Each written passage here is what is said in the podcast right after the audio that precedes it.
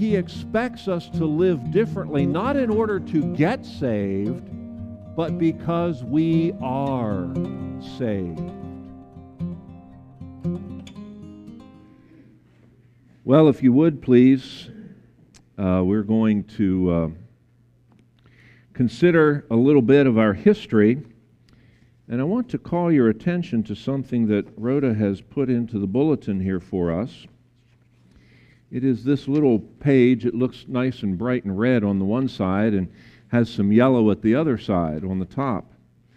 And there are some historical dates that are listed here, and we're going to make mention of some of those as we go along. And I also want to call your attention to the beautiful photograph of the painting of the church that um, we actually, this picture hangs on the wall at uh, Betty Miller's place there at Haven. It's a picture that was hers, and uh, I was visiting with her shortly after she moved into Haven, and I saw it there, and that was the first I'd seen it. Uh, it, I think, was still at the house uh, before, but was in a room where I had not seen, and I asked her, I said, could I take a photograph of that? She said, yes, that would be fine. So that is, um, that's what the church used to look like, right across the street over there. And uh, if you would have come, you would have come in a buggy or on horseback, or you would have walked. Um, it was, uh, it was very much a country church. Of course, we were kind of reminded that when you got out of your car and got a whiff of that good, fresh country air this morning. It reminded you that we're still a church out here in the country after 170 years. You know, most churches and denominations don't last that long. 50 to 75 years is usually about the time span in which a, a church or a denomination which is founded on truth survives. And then uh, along about the 50 to 75 year mark, that's when the second generation, sometimes the third generation of people begin to get involved in the church, and that's when oftentimes it begins a drift away from the Word of God, away from the truth. It's very easy for the world to have a profound influence upon the church. It's, it's tough for the church to have a profound influence on the world because the world is set against Almighty God. They don't want to hear the message, they have their own ideas, and, and to be confronted with the truth is an unpleasant thing. As we experience that even in our own lives, don't we? When the Word of God, maybe we're reading at home or or maybe you're coming to a worship service and the pastor has the audacity to preach something from the Word of God that doesn't line up with what you're doing. Boy, you get mad at the pastor, right? Please don't get mad at me. I didn't write the book. the one we have a problem with is God. That's the problem of humanity. We have a problem with God. But God has reached out to us. God has sent His one and only Son, Jesus Christ, into this world to teach us about Himself, to teach us who God is, and, and to reveal God's wrath, to reveal God's compassion, to reveal God's justice, to reveal God's mercy, to give us a full orbed picture of who God is. So for this church to have been 175 years in existence and still be preaching the Word of God, that the Bible is still the centerpiece of all that we do and all that we teach, that is a remarkable occurrence, and I think is evidence of God's extra special mercy upon this congregation. It really is. Because so many others have started well and have fallen away. If you take a survey of the theological condition of churches in this country today, you would have to conclude that we have apostatized. we have turned away from the one who gave us his word, from the one who gave his life for our salvation, from the one who rose from the dead, guaranteeing our eternal life. We have apostatized. You look across this nation and you see churches closing by the thousands every year. You see pastors standing behind pulpits preaching a message that doesn't come from the Word of God, a message that maybe is God is love, and we should just simply let anything go. That's not what the Scripture teaches. The reason Jesus came, the reason He died, the reason that He shed His blood as an offering for sin is because we're not okay with God. If humanity would have been okay in God's sight, there would have been no need for a Savior. So, the very fact that Jesus came and lived and taught us about God and died reveals that this world is not all right with God. Even though God is love, God is also righteousness, justice, holiness, and truth. God will not allow his holiness to be violated without consequence. And so, beloved, that's the message that we have preached here in this church for 170 years.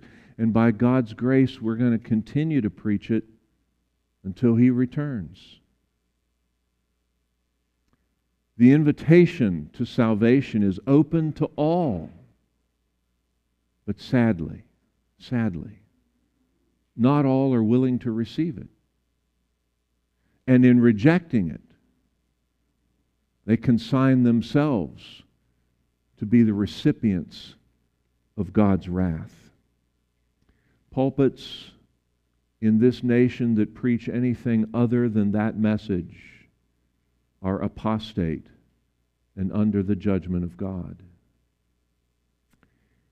It's a disastrous state of affairs to be true, but you know, it has been prophesied, it has been revealed in Scripture.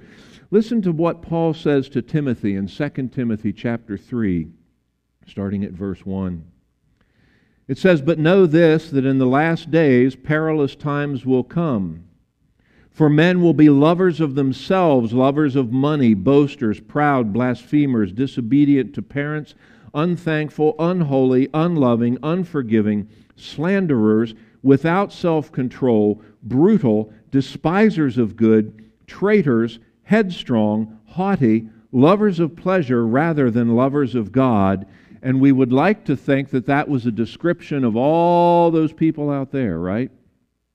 But it's not if you read the end of the verse, it says, having a form of godliness, but denying its power. Paul was writing to Timothy, who was his protege, a young pastor, and Timothy was going to be given the responsibility of shepherding God's flock, of being the pastor in a local church. And, Paul is warning him about all the things that he's going to face. And one of the things that he's going to face right there in the church are wolves in sheep's clothing, apostates who try to look religious and yet deny the very foundation of the truth. That's the day in which we live. But it didn't catch God by surprise, did it? Listen to 2 Peter chapter 2 verses 1 through 2. It's been a perennial problem. Peter is writing to uh, the Jewish believers who were scattered abroad, and he says, but there were also false prophets among the people. He's, he's writing to the Jews and he says, Look at your own history.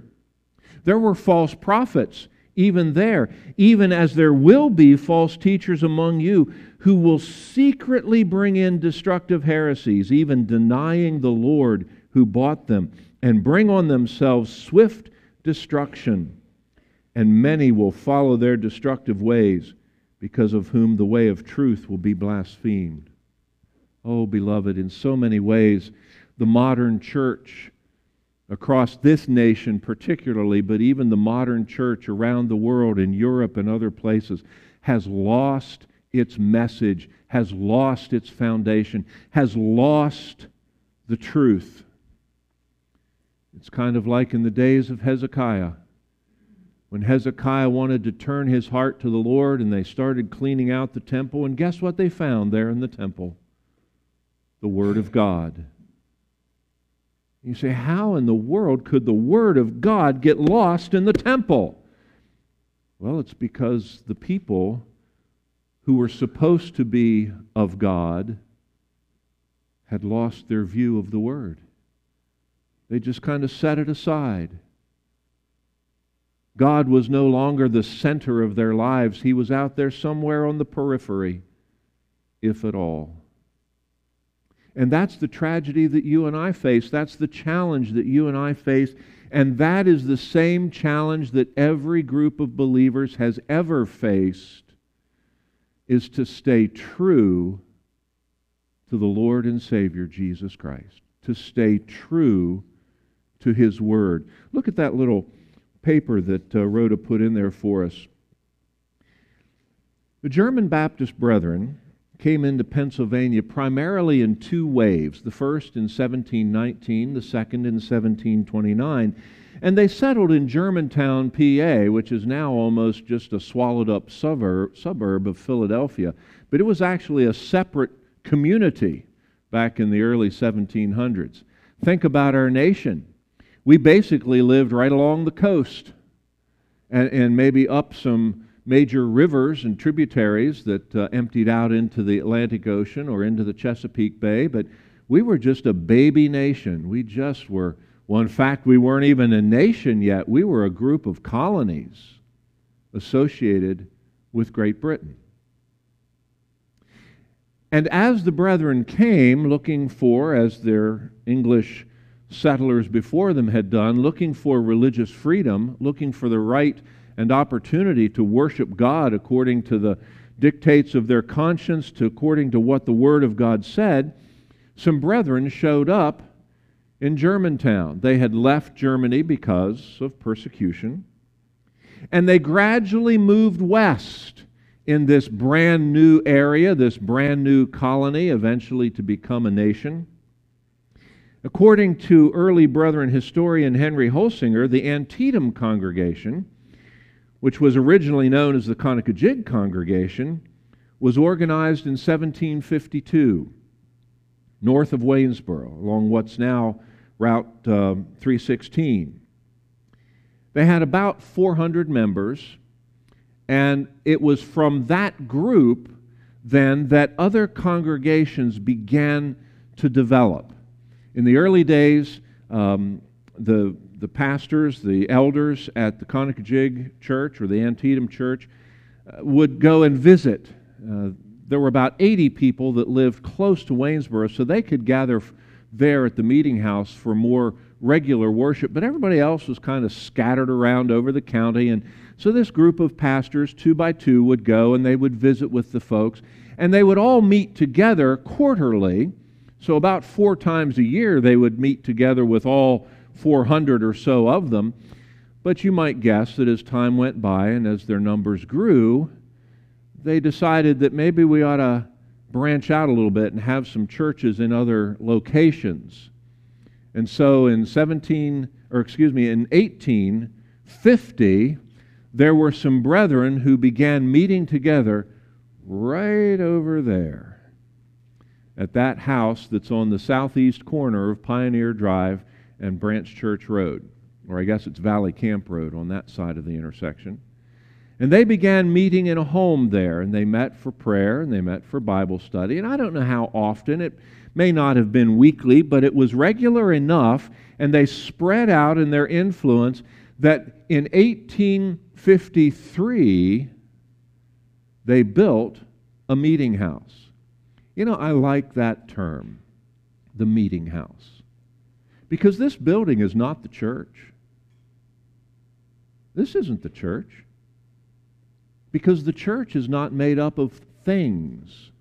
The church is made up of believers, of people who have put their trust in Jesus Christ, who have acknowledged that He is, in fact, the Son of God, the Savior of the world, and have confessed their sin to Him and received Him as Lord and Savior. That's the church, the called out ones. That's the word ecclesia. It means to be called out of. There's another word that we sometimes translate church, kuriakos, means belonging to the Lord. So the ones whom God has called out and called to himself, the ones who belong to him, that's the church, and they gather in the meeting house. I like that term. This is the meeting house of Brandt's congregation. And it was right over there, and you can see the little monument that was constructed out of the stones that were taken from that church building in the 1970s. It had gotten to such a condition that it had to be completely dismantled. It, it just it was not safe anymore. And so we we aren't meeting very far today from where our forefathers met 170 years ago.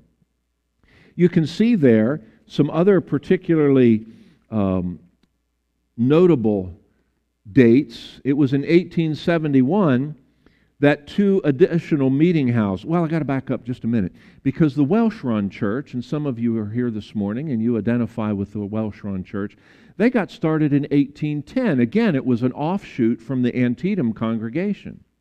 But that's way down there in Welsh Run, a pretty good little distance, especially if you're driving a buggy. It's a long way down there.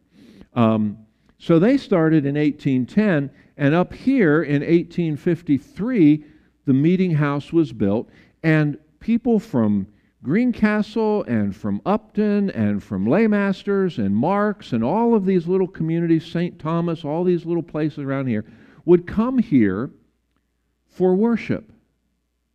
And so, in 1871, it was time for the congregation again to divide, not because we didn't like each other, not because we didn't love each other, but because it was a little difficult to get everybody traveling all that distance at one time and in one place. And so in 1871, two additional meeting houses were formed the one there at Upton and the other at Shanks, which is just a little bit south of Greencastle, down there along the Williamsport Greencastle Pike.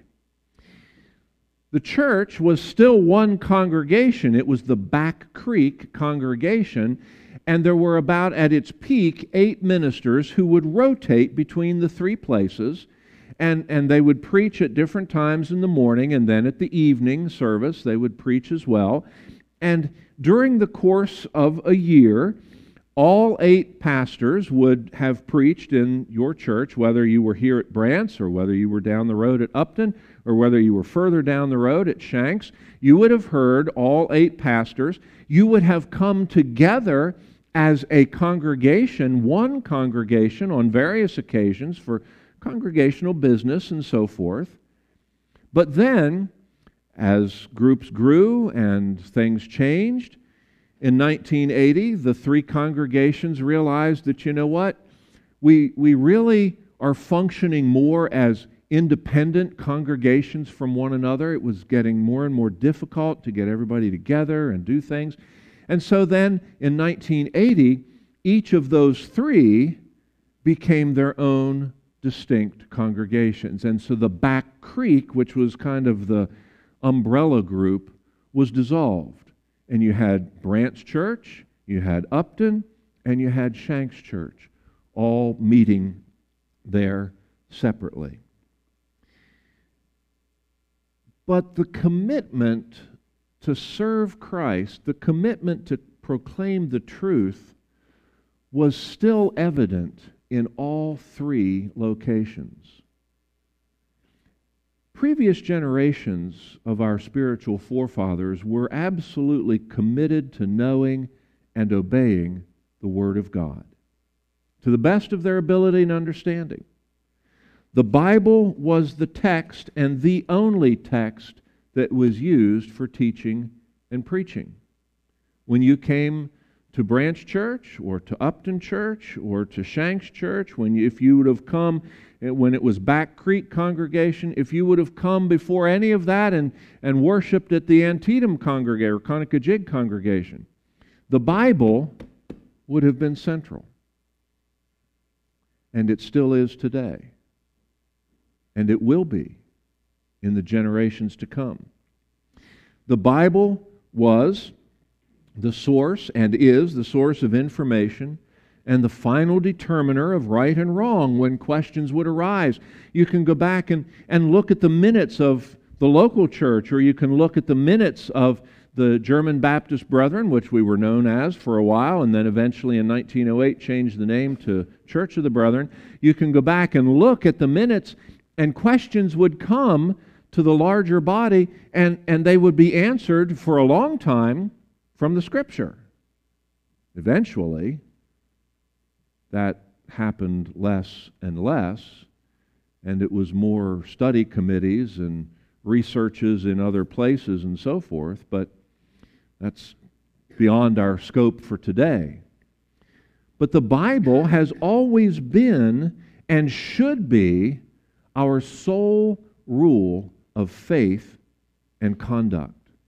That's what our forefathers did. Did they do it perfectly? no.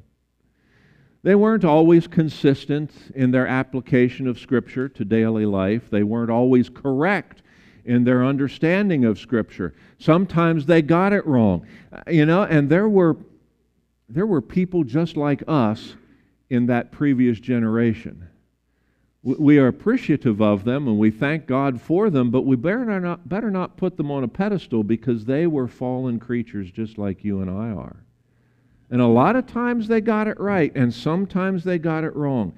But they never lost that desire to be a Christ centered church, to be a Bible centered church, to be a witness to the things that God was doing in the lives of his people. That has been foundational all through the years. It was a costly decision for our forefathers. Particularly, I'm thinking of Alexander Mack and his wife Anna. And there were six others who, in 1708, broke away from the established churches in Germany at that time. You had the Catholic Church, the Lutheran Church, and the Reformed Church.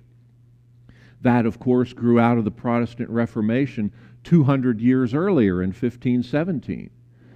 Well, what was it I said? 50 to 75 years later, the church begins to drift if they're not really, really careful. Well, what began in 1517 as the Protestant Reformation and enjoyed the blessing of God and, and brought truth and righteousness to the forefront once again and made sola scriptura, only the scriptures, one of the watchwords of the Reformation. 200 years down the road, they had lost focus again. And various individuals, Alexander Mack being one of them, would look at the Bible and would look at the church and say, it's not lining up. We're not the church that God wants us to be. We're not the kind of people that God wants us to be. And so, in August of 1708, Alexander Mack and his wife Anna, Andreas and Joanna Boni, Johann and Joanna Kipping, George Grebe, and Lucas Vetter left their established churches were baptized publicly in the Eder River near Schwarzenau, Germany, and the Brethren movement began. They believed in a believer's baptism, which was remarkable because most everybody else in Europe at that time was being sprinkled as a baby, and that was their salvation, and that brought them into the church, and that registered them on the public rolls, and and, and that was the big thing. Mack and others, and, and not just Mack, but others in that area were saying, no, baptism is something for believers. And, and babies can't believe anything, they don't know anything. There, there seems to be a, a, a, a responsibility that we respond to the revelation of God through His Word and we accept Him or reject Him. And if we accept Him, we become a believer in Christ. And as an outward manifestation of that inward decision, we follow the Lord in obedience to baptism. It was costly. For some of those who were called Anabaptists, which means to baptize again, which was not the name they to- took for themselves, but was a name given to them in derision because they rejected infant baptism, some of those who persecuted them said this All right, you want to be baptized? We'll baptize you once down and zero up. And they were drowned.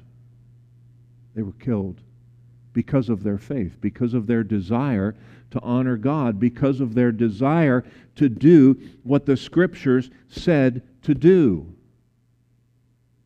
They didn't consider their own lives so precious as to disobey the Lord Jesus Christ. They entrusted their lives to Him and they obeyed the Lord Jesus and they paid a price for that. That was the extreme price. Most frequently, it was the price of social ostracism and, and, and loss of employment and loss of business and so forth. There were all kinds of ways that the society was able to bring pressure upon these folks, our spiritual forefathers, in order to make them conform to what the world was saying. But these folks had clearly focused in their minds not a city in this world, but a city in the heavens made without hands. They were like Abraham of old in Hebrews chapter 11, who was looking for that city whose builder and maker is God. They were looking forward to the future. They, they took the words of Christ seriously when he said that he's going to come back to this world. And they were looking for that. They were longing for that. But they realized that Christ could tarry. He may not come back in their lifetime. They realized that he may, in fact, or they may, in fact, have to pay a price for their faith. And one day, Alexander Mack, in his musings, wrote a hymn. Let me see if I can find it, because I had it marked and then I pulled my page out and now I have to find it again. The hymn that he wrote is called Count the Cost. There it is. And it has 13 verses. Would you like to sing it with me this morning, all 13? Let me just read a couple. This was a song, a hymn that he wrote uh, as a baptismal hymn because one's public baptism was kind of like that bright line in the sand. You're not saved by baptism, you're saved by grace through faith, not of works.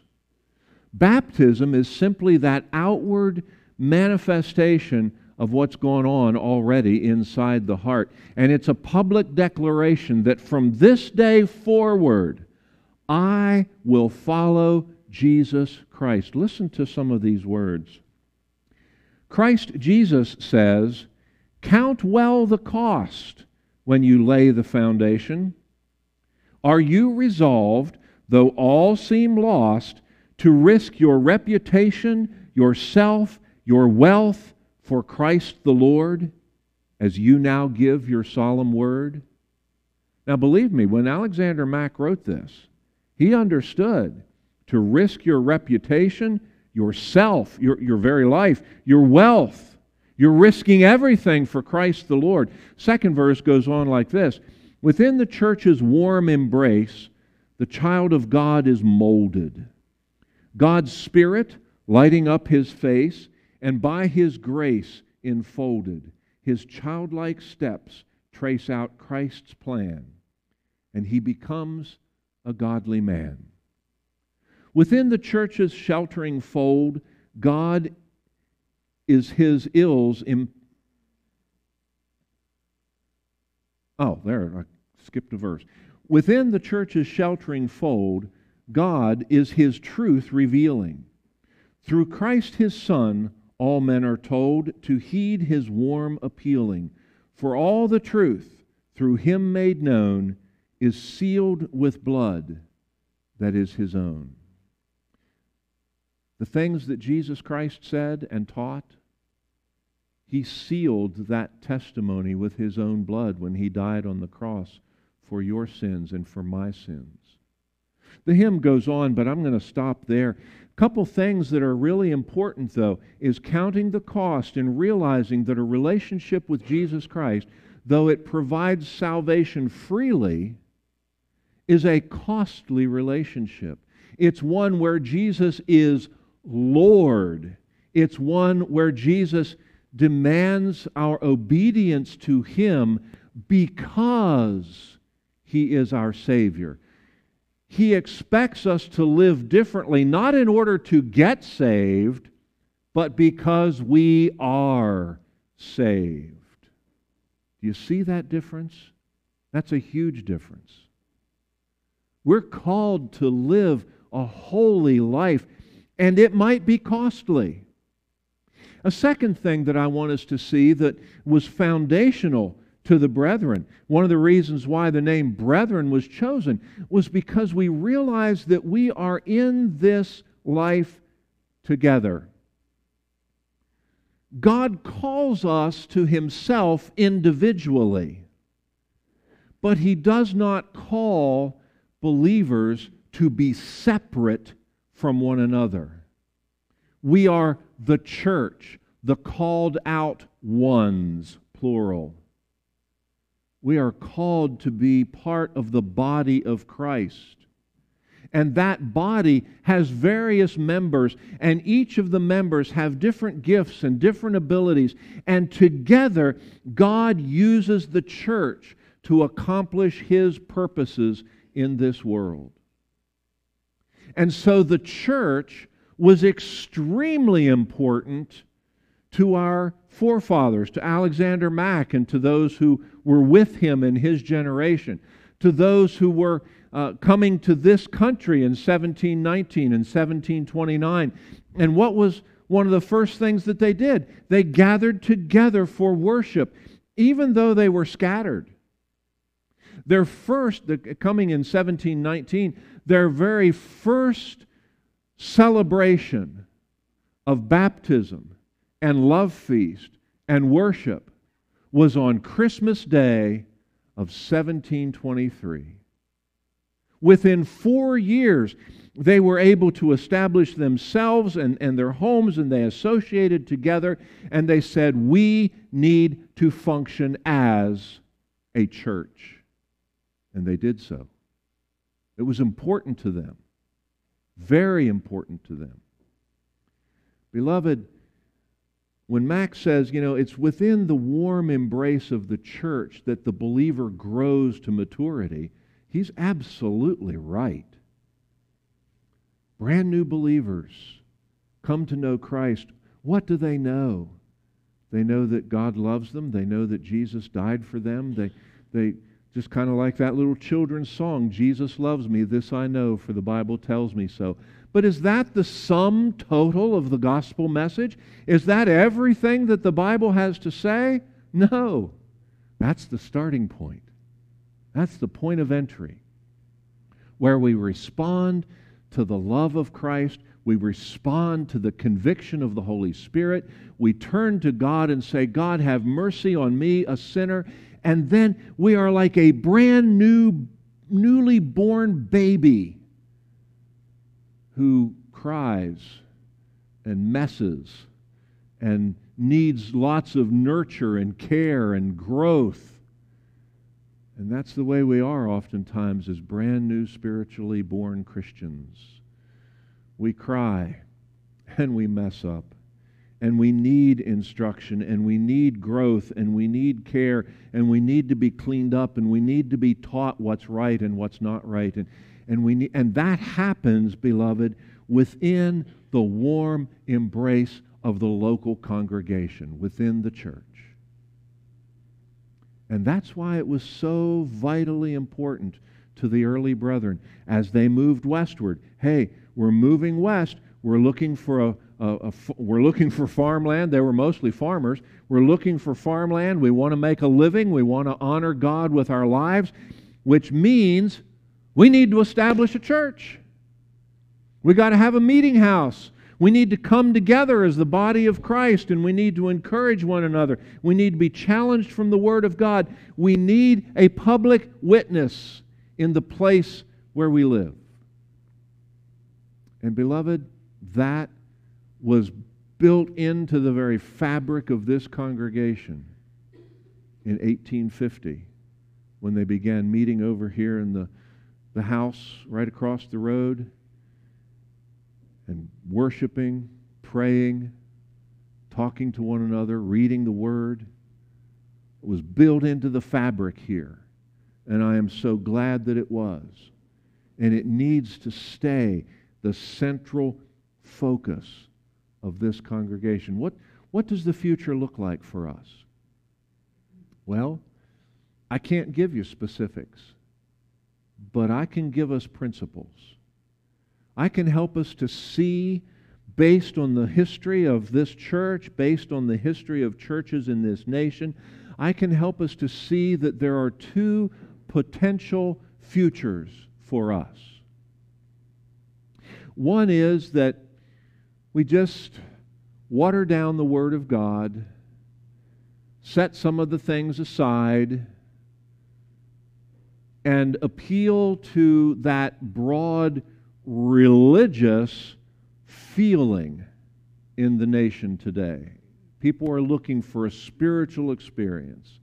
So let's not be restrictive. Let's not be, you know, too tightly tied to the word. There's some things in the Bible we like. God is love. We like that.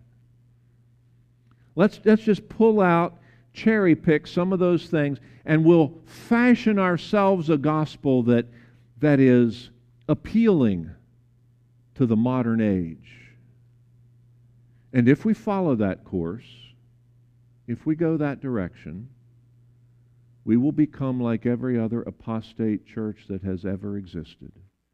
And we will put ourselves under the judgment of Almighty God the lampstand will go out, and generations to follow us will be lost, thinking all the while that they're spiritual, that they're religious, that God's going to let them in.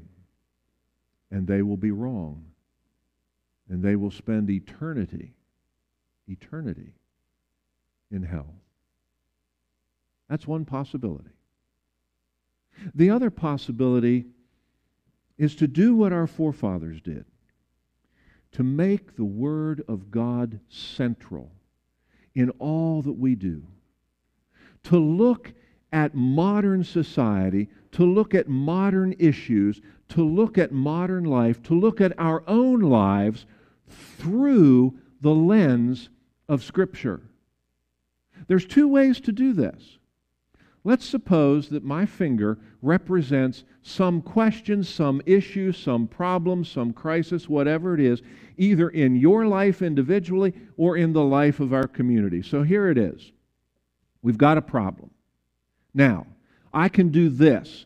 I can focus on the problem, and the Word of God is far away and out of focus, and I'm not going to really address the problem from the Word of God. Or I can do it this way I can look at the problem through the lens of Scripture, and I can discover those principles and sometimes even those direct statements of God that answer the question.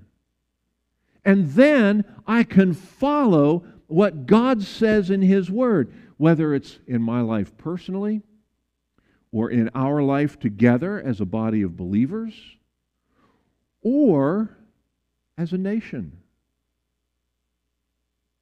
Beloved, I want us, I hope, I pray that we will always look at life through the lens of Scripture.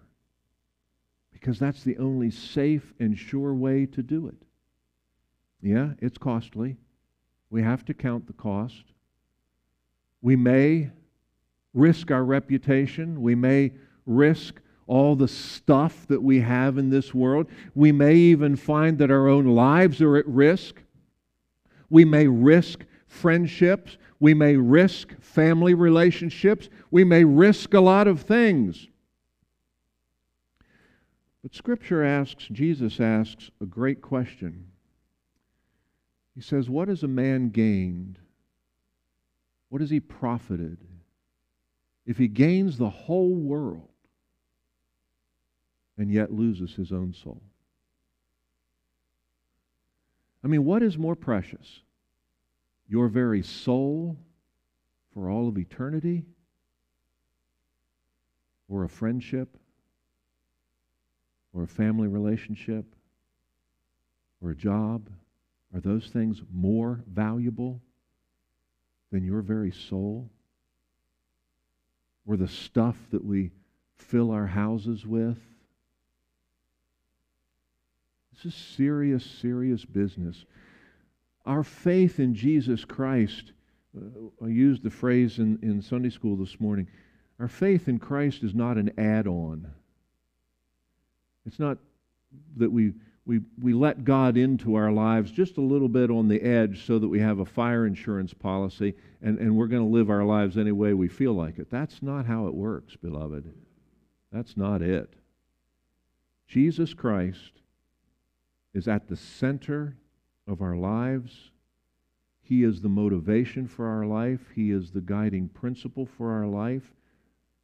He is either Lord and Master and Savior, or He's nothing. We can't have it both ways.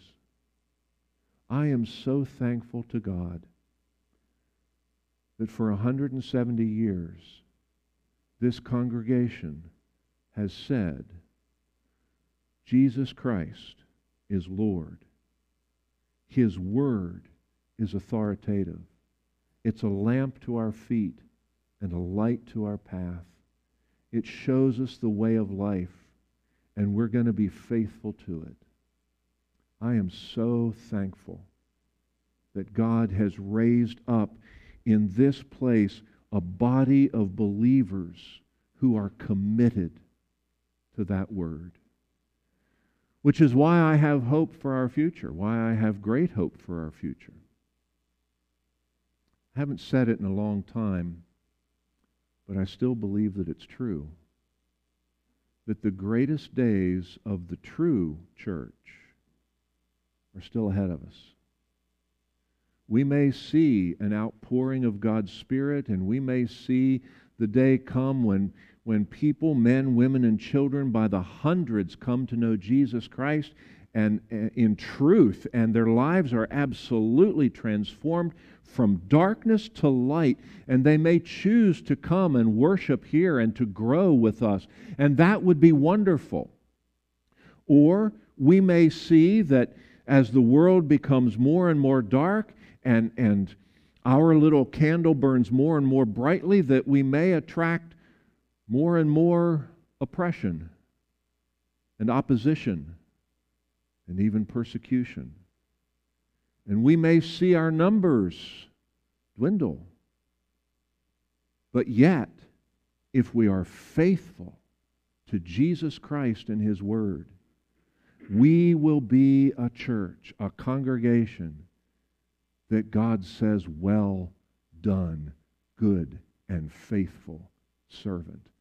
The light will burn brightly, and God will be pleased. And even after our bodies are cold in the grave, we have the joy of resurrection to eternal life, where anything that we have given up here will absolutely pale in comparison to the glories which God has prepared for those who love him.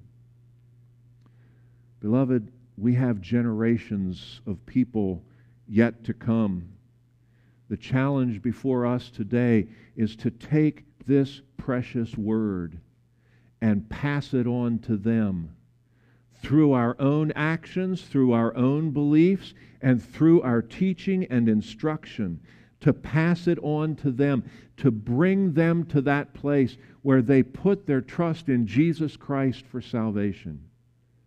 Eternity, beloved, hangs in the balance. Our challenge today is to be faithful to what we've always known, to what we've always done and to be faithful even to the end. Let's pray together. Heavenly Father, I thank you for those whose names are known to you, who have been faithful to you from generation to generation to generation.